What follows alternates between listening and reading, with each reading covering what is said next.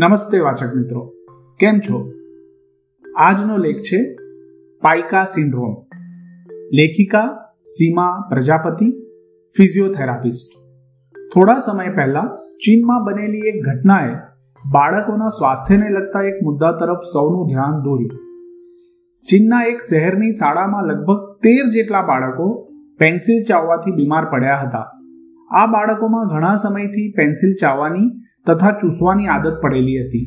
જેથી પેન્સિલની બનાવટમાં વપરાતી લેડ, સીસા, ધાતુની માત્રા ધીમે ધીમે તેમના શરીર લોહીમાં વધતી ગઈ અને અંતે તેઓ બીમાર પડ્યા. ભારતના વિકસિત શહેરોની શાળાઓમાં થયેલા પરીક્ષણમાં આવા ઘણા બાળકો મળી આવ્યા છે કે જેમનામાં પેન, પેન્સિલ, ચોક જેવી ઘણી અખાદ્ય સ્ટેશનરી વસ્તુઓ ચાવવાની આદત જોવા મળી આવી છે. જો બાળકોમાં આ મુજબ અખાદ્ય વસ્તુઓ ખાવાની આદતને એક મહિનાથી વધુ સમય થઈ ગયો હોય, તો મેડિકલ સાયન્સમાં તેને પાઇકા સિન્ડ્રોમ કહેવાય છે. માનસિક સ્વાસ્થ્ય અંગેના પુસ્તક ડીએસએમ ફાઇવ આરટી ટુ થાઉઝન્ડમાં pica સિન્ડ્રોમને feeding and eating disorders of infancy and early childhood કહેવામાં આવ્યું છે. આ પુસ્તક મુજબ બાળકમાં અખાદ્ય વસ્તુને મોઢામાં લેવાનું, ચાવવાનું અથવા ખાઈ જવાનું વર્તન જો વારંવાર એક મહિના સુધી જોવા મળે, તો જ તેને પાયકા સિન્ડ્રોમ છે તેમ માનવું. આ સિન્ડ્રોમમાં બાળક નીચે મુજબ અખાદ્ય પદાર્થો વારંવાર ખાતા જોવા મળે છે. જેવા કે pencil, pen chalk paper, paint, માટી, રેતી, ઈટ, પથ્થર, પ્લાસ્ટર, બટન, લોખંડની પિન, નખ અને તેની આસપાસની ચામડી સાબુ, ટૂથપેસ્ટ વગેરે વગેરે. પાયકા સિન્ડ્રોમ બાળકોમાં બેથી ત્રણ વર્ષની ઉંમરમાં શરૂ થાય છે.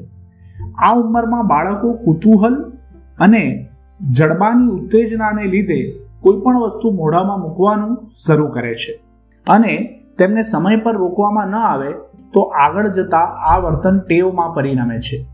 બાળરોગ વિશેષજ્ઞ ડોક્ટર સંગીતા માનેના મત મુજબ આજકાલ બાળકોમાં ચોક પેન્સિલ જેવી વસ્તુઓ ચાવવાની આદત બહુ સામાન્ય થઈ ગઈ છે. તણાવની સ્થિતિમાં જીવતા બાળકોને એ ધ્યાન પણ નથી રહેતું કે તેમના હાથમાં રહેલી પેન પેન્સિલ ક્યારે તેમના મુખમાં મુકાઈ ગઈ?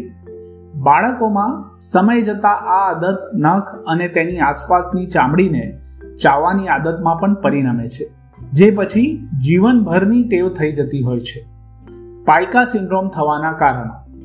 બાળકોમાં થયેલા અભ્યાસ સંશોધનના તારણ મુજબ પચીસથી તેત્રીસ ટકા પાયકા સિન્ડ્રોમ બેથી ત્રણ વર્ષના બાળકોમાં અને દસથી બત્રીસ ટકા પાયકા સિન્ડ્રોમ એકથી છ વર્ષના બાળકોમાં જોવા મળે છે. આ સિન્ડ્રોમ માટે જવાબદાર કારણો નીચે મુજબ છે. પોષક તત્વોની ઉણપ, એટલે કે ન્યુટ્રિશનલ ડિફિશિયન્સી. પોષક તત્વો ખાસ કરીને ખનિજ તત્વો જેવા કે આર્યન અને ઝીંક તત્વોની ઉણપ ધરાવતા બાળકોમાં માટી ચોક ખાવાની આદત જોવા મળે છે. આંતરડાની સોચ પ્રક્રિયા અને પેટમાં કૃમિ હોવા, માનસિક તણાવ હેઠળ જીવતું બાળક, જે બાળક માતૃપ્રેમથી વંચિત રહ્યું હોય માતા પિતા અને કુટુંબના પ્રેમ અને ધ્યાનથી ઉપેક્ષિત હોય, તેમજ કલહયુક્ત કૌટુંબિક વાતાવરણમાં જીવતું હોય, તેવું બાળક સતત માનસિક તાણ અનુભવે છે. આવા બાળક પોતાના મગજને પ્રવૃત્તિમાં વ્યસ્ત રાખવાના હેતુથી અખાદ્ય પદાર્થ ખાવાનું વર્તન શરૂ કરે છે.